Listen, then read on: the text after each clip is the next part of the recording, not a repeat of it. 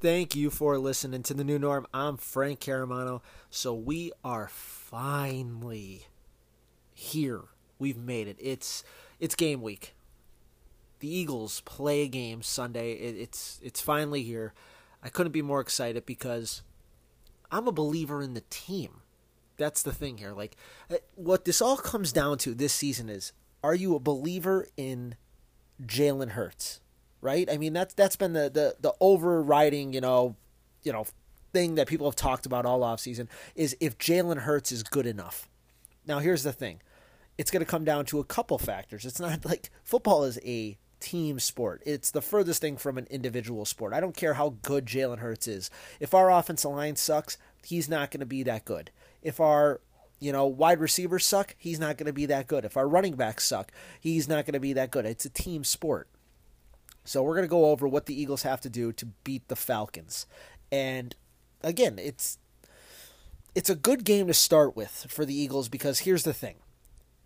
The best thing about the Philadelphia Eagles are their offense and defensive line. Those are their two best units.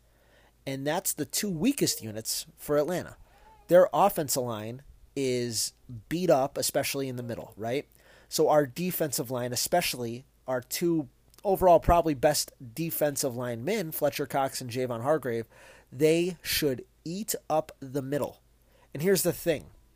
Atlanta knows they're weak in the middle because they're down to backups at guard, you know, um, and again, besides that, if they were healthy, they'd still be weak there the point is they're going to be protecting. My guess is you're going to see a lot of max protections from the Falcons. They're going to keep their running back in Mike Davis a lot to you know help protect Matt Ryan because they do believe they have an advantage with Calvin Ridley and Kyle Pitts and Russell Gage and and all their weapons that they have on the outside, and that may be a fact. But the point here is. We don't have to worry anymore about the Eagles only rushing four guys. That's the best part about this whole thing. We do not have to sit back and think, okay, if our front four gets pressure, we're going to be okay. Because if the front four isn't generating pressure, the Eagles are also going to be adding this thing. It's it's a completely foreign uh, thing to the Eagles. It's called blitzing.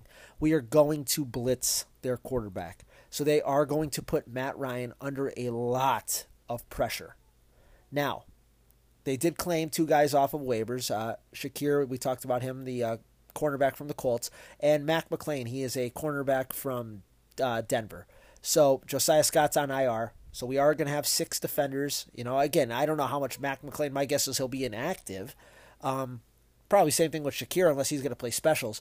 But um, they are now on the roster, and that that goes to show you what the Eagles thought of their end of their roster in terms of cornerbacks. And again, I said that was probably a position you were going to see some waiver claims, and they didn't do any waiver claims, but they have signed these guys post end of the season.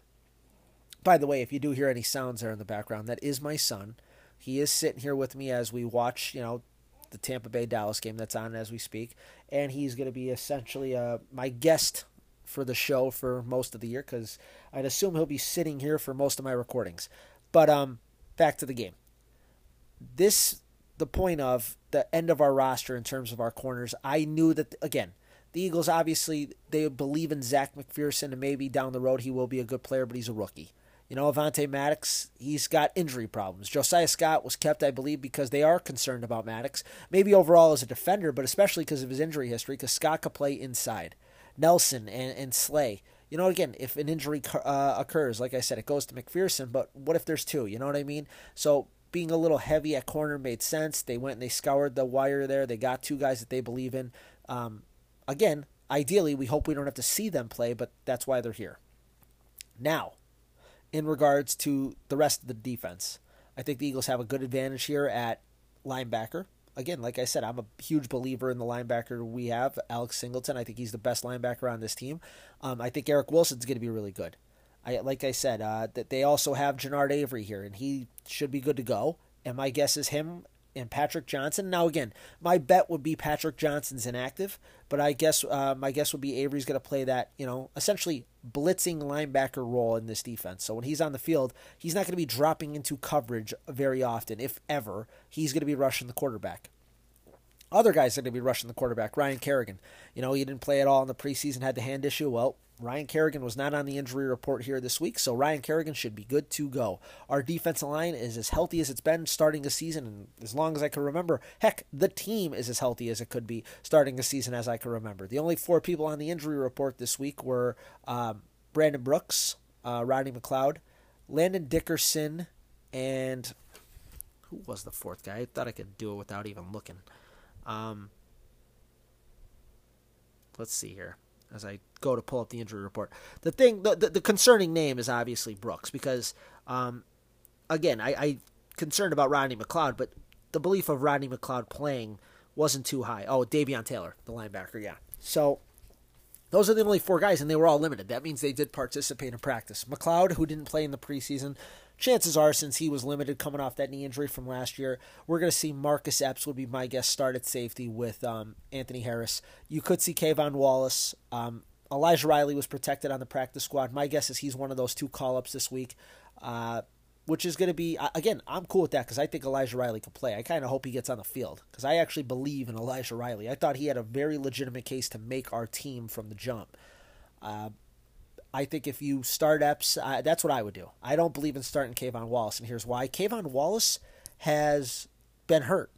That's all he's ever done so far. Can K'Von Wallace play? Probably, yeah. I, I again, I'm not saying sitting here saying I'm writing off K'Von Wallace, but in terms of who do I trust more starting the game, it's going to be Marcus Epps. And I know a lot of people thought Marcus Epps did not, you know, live up last year. I thought he played rather well especially at the end of last season. Marcus Epps was around the football a lot. I thought he developed into a pretty nice player. You know, hey, this was the same guy who got torched by Metcalf in the Seahawks playoff game on the bomb that won the football game. That was Marcus Epps, and he, he's a new player. I, I believe in Marcus Epps. I do believe, especially in Elijah Riley. I think if he gets the chance, he will be good. K'Von Wallace, again, he's a question mark just because he's just been hurt. We don't know what K'Von Wallace is, and Anthony Harris is a really good player. So the back end of our secondary, I believe in. Then, in terms of our starting corners, Slay and Nelson, I think that's as good a combo as we've had here in a long, long time in terms of two corners. Yeah, they're a little older, but they're two veterans. Slay still could play. Trust me, Darius Slay is as good as there is. You're not going to convince me otherwise that Darius Slay is not as good as there is in the NFL. And Steven Nelson, again, I wasn't the biggest fan of him in Pittsburgh, but in terms of what he can do, he is absolutely 100% an upgrade over what we've had at that position for the last three years. That goes without question. And I think Steven Nelson here on a contract year, I could see Steven Nelson uh, earning himself a contract going forward with the Eagles. That's another thing. I think people just keep writing the idea off that Steven Nelson's only going to be here for one and done. And, and I don't see that at all. Because if he plays a good season this year, I have no problems. And I would assume the Eagles would try to keep him with the cap space that we're going to have. Don't break up the secondary because you're just fearful of their ages. No, no, no. You do that when they start seeing some type of decline, and you could build the back of your secondary to eventually have to come up and play. That's what Zach McPhearson's for. You know, that's what maybe one of these guys you claimed off waivers, a Josiah Scott could be. Um, you still have Jaquette on the practice squad if you want to try to develop him. I like our secondary, especially because right now they're healthy. And I already said the linebackers, and we talked about the defensive line. I think the Eagles' defense is better than the Falcons defense. I really do. I think the Falcons defensive line is weak. Grady Jarrett obviously really really good, but that's pretty much what they got on their defensive line. Now, let's talk about our offense versus their defense, right? So our offensive line, their defensive line's not like I said, we just talked about it. Our offensive line should control their defensive line. If that doesn't happen, now here's the thing. If you're watching this game and you're seeing their defensive line win against our offensive line, that is huge in regards to problems that we're going to have. That will be a telltale sign for how the season's going to go. Our offensive line should have no issues uh, stopping their defense line. And again, that's even if Brandon Brooks doesn't play. Again, I'd assume he's going to play. Lane Johnson made a comment today saying he's going to play. So if Brandon Brooks plays, and you know doesn't have to come out and there's no injuries and our defensive line or offensive line is getting beat by their defensive line then guess what spoiler we're not going to be nearly as good as i personally think we should be but I don't foresee that. Even if Nate Herbig has to play in this game for Brandon Brooks, because he will be next man up, um, I still don't see a problem. Again, I guess Landon Dickerson could potentially be the guy who plays, but guy who didn't play all preseason, didn't play or participate in training camp, coming off the same type of injury McLeod is, I would think there's a very low chance that Landon Dickerson is in uniform for the game on Sunday. Now, when he's healthy, I could absolutely start arguing for him to play over a guy like Isaac Seumalo. Definitely, 100%. He's 100 times better. Without ever playing, I know Landon Dickerson's better than him. But that's an advantage the Eagles have from last year is that we were able to find out that a guy like Nate Herbig could play. A guy like Brett Toth, who's going to probably have to be active for this game. My guess would be our active, if you said to me right now, who's going to be the active offense alignment in this game? Well, your starters, Mailata, Seumalo, Kelce, Brooks if he plays, so I'm going to assume Brooks is playing right now. Brooks and Johnson. And then generally the Eagles will go with seven linemen active on game day. Okay, so here's the thing. If you're going to go with seven, it's tough to have Dillard be active, right? Because he only could play one spot. Herbig would be active because he could play center and guard. Uh, you could see Toth being active then because he could play guard and tackle because Driscoll's out on IR. Uh, they have Le'Raven Clark protected, so my guess would be that if something is going down with Brooks, that Le'Raven Clark would be activated because he could play swing tackle because he could play both right and left tackle, and that's what Toth could kind of do. But ideally, you don't want to see that. So I, I, actually, the more you think about it, I don't think they'd want to move Toth from the right side. So I could foresee a situation where they do have eight linemen active during the game, and Dillard would be the eighth, and then you know they would have Landon Dickerson inactive.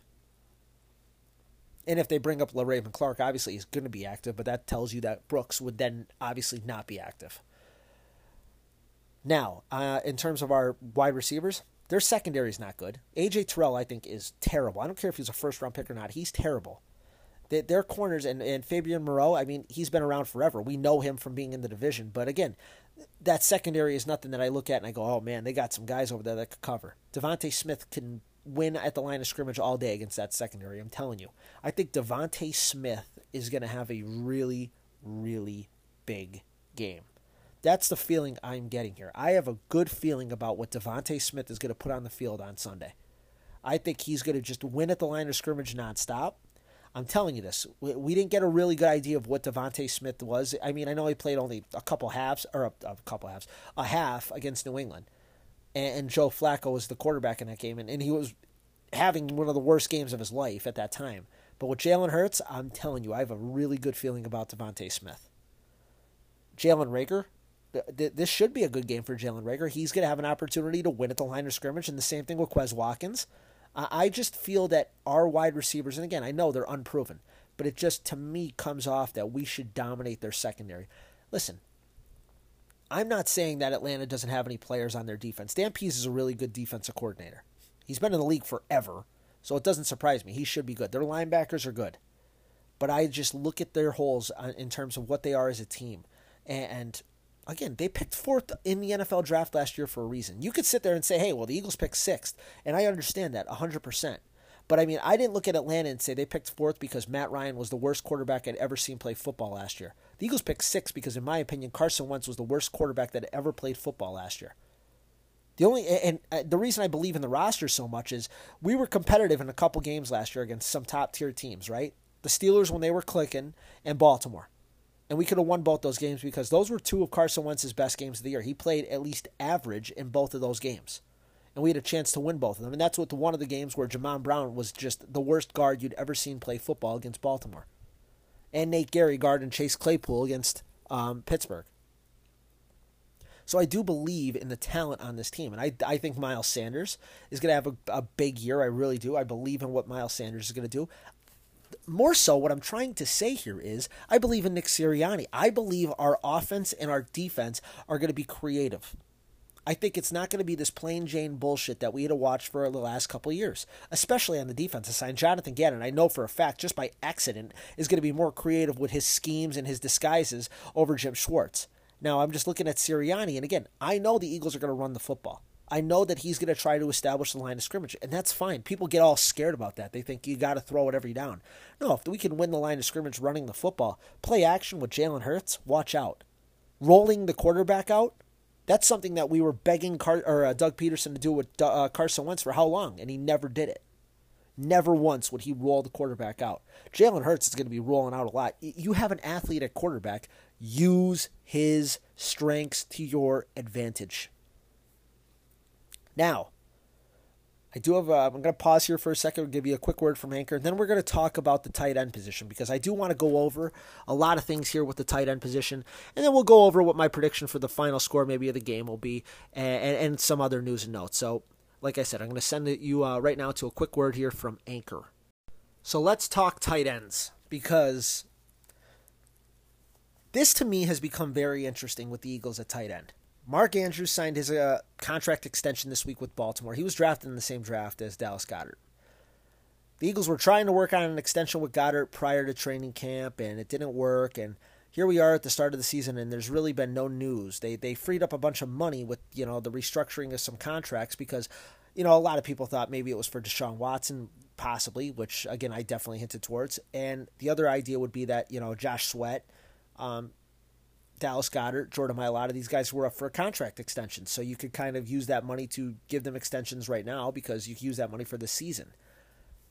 The Dallas Goedert thing is starting to become really interesting to me because, you know, you heard the story last week that Minnesota, when, you know, I believe Irv Smith was ruled out for the year, they called the Eagles and they talked about Goedert in a trade. And listen, Ertz is still here. And it seems like Ertz isn't going anywhere which is crazy to me. I can't believe we didn't trade Ertz, but they didn't. My thing would be this. And again, I'm not ruling this out. I, I, listen, ideally, the Eagles right now don't want to do anything at tight end because what I think their potential other plan could be here is impossible yet. Tyree Jackson was really, really impressive in the offseason. He's a young player. He's a big target. He's somebody they could develop into, they believe, a very good tight end they've been looking for an Antonio Gates, a Jimmy Graham, and Tyree Jackson just may be that guy, right? So my thing would be this. What's cheaper for them? Keeping Ertz, having him be the mentor to Tyree Jackson, kind of like he was the mentor to Dallas Goedert, kind of like Brent Celek was the mentor to him. Turning Tyree Jackson into a player on a very cheap contract, having Jack Stoll be your third tight end there, kind of like Trey Burton was years ago, and rolling with that eventually next season or paying Goedert. And here's the thing about paying Goedert. Goedert to me has best tight end in the NFL potential. I've always thought that. I think Dallas Goedert could be just as good as George Kittle, Travis Kelce. Um, he's a much better athlete than Ertz. He's a more physical football player than both of them. Or than Ertz, I'm sorry. The problem with Dallas Goedert is his availability. Your best ability is availability, and Dallas Goedert has a injury problem. And to me, I get it. You, you can't always. It's football's a physical sport. People are just going to get hurt. But Dallas Goedert not being able to consistently stay on the field, I'm telling you, I could see where the Eagles are a little hesitant in guaranteeing him a bunch of money. His talent warrants it, sure. But his ability to stay on the field doesn't. I'm just saying, now with Ertz still here, I could see the Eagles thinking that there's an idea that maybe we could just use Ertz to develop Tyree Jackson and he might be the tight end going forward. I really think that that's a possibility because why else would they be talking about anybody with Dallas Goedert? Now, here's the thing did they trade Goedert to the Vikings? Of course not. They didn't trade him. What would it have cost? It had to be a high price, right? I mean, my guess would be it had to be a minimum of a second round pick. It didn't happen. So there's that. Yeah, I mean, again, you, every player is technically available. I mean, if they call the Vikings called the Eagles and said we want Jalen Hurts and we're going to give you four first round picks, I'm sure the Eagles probably would do it, right? I mean, that's just how it is. Everybody has a price. Hey, we want DeVonta Smith. We're going to give you our 10 first round picks for the next decade. You're going to probably make the trade. That's just how it is. But they did call and they talked and it somehow got out and the Eagles aren't refuting it, so it is what it is. I just think that we got to start understanding that Tyree Jackson might be way higher on the Eagles' board here than even some people believe in terms of what they feel as a priority. He made this team. They did not want to risk him to to waivers, and he's hurt. Think about that. A guy playing a new position, never played tight end at any level, let alone the NFL. Played one preseason game, was really good. Had great practices, a great offseason, and the Eagles kept him on the active roster they gave him a roster spot because they did not want to risk losing him. I'm just saying, the Tyree Jackson thing is real. And the Eagles, by the way, they do hold a massive advantage in terms of Atlanta. with their tight ends. And I and I'm telling you, the way Sirianni's offense is, I get I get it. We don't want to see 12 personnel exclusively. Absolutely I don't either because I do not want Ertz's paycheck dictating his playing time. But here's the thing. We have a very big advantage at tight end over every other team in the NFL. Goedert and Ertz is the best tight end combo in the NFL. I don't care about Jonnu Smith and Hunter Henry or whatever the hell else some people are going to say. Ertz and Goedert is by far the best tight end duo use it to your advantage. Just don't use it in terms of because they're getting paid. You, you can't go to thir- uh, 11 personnel or even, you know, the two running back system that they could use as well. There's a lot of different combinations the Eagles could have. And I feel Pederson was always hamstrung and using to have to have to play guys due to paychecks, like Jeffery coming in for Fulgham last year and, and now especially with Ertz and his money, you know, I could see there's no reason the Eagles aren't going to want to put him on the field. But if he's on the field and he's producing, then that's fine. So again, if they do end up trading Dallas Goedert or not re-signing him, that's fine. I don't care. We'll talk about that at the end of this season. Right now, let Dallas Goedert become a player that's valuable. And I'm telling you this if he starts having a really good start to the season, don't tell me his contract extension can't happen. The Eagles have done contract extensions in the middle of the season. They did it with Jeffery a couple years ago. So let's not sit here and say this isn't like the Steelers where, you know, a guy if they don't have the extension. That's why they got Watt done today. If they don't have the extension done, they're not going to talk about it during the season. The Eagles will absolutely talk about it with Goedert, with Sweat, and Mailata as well.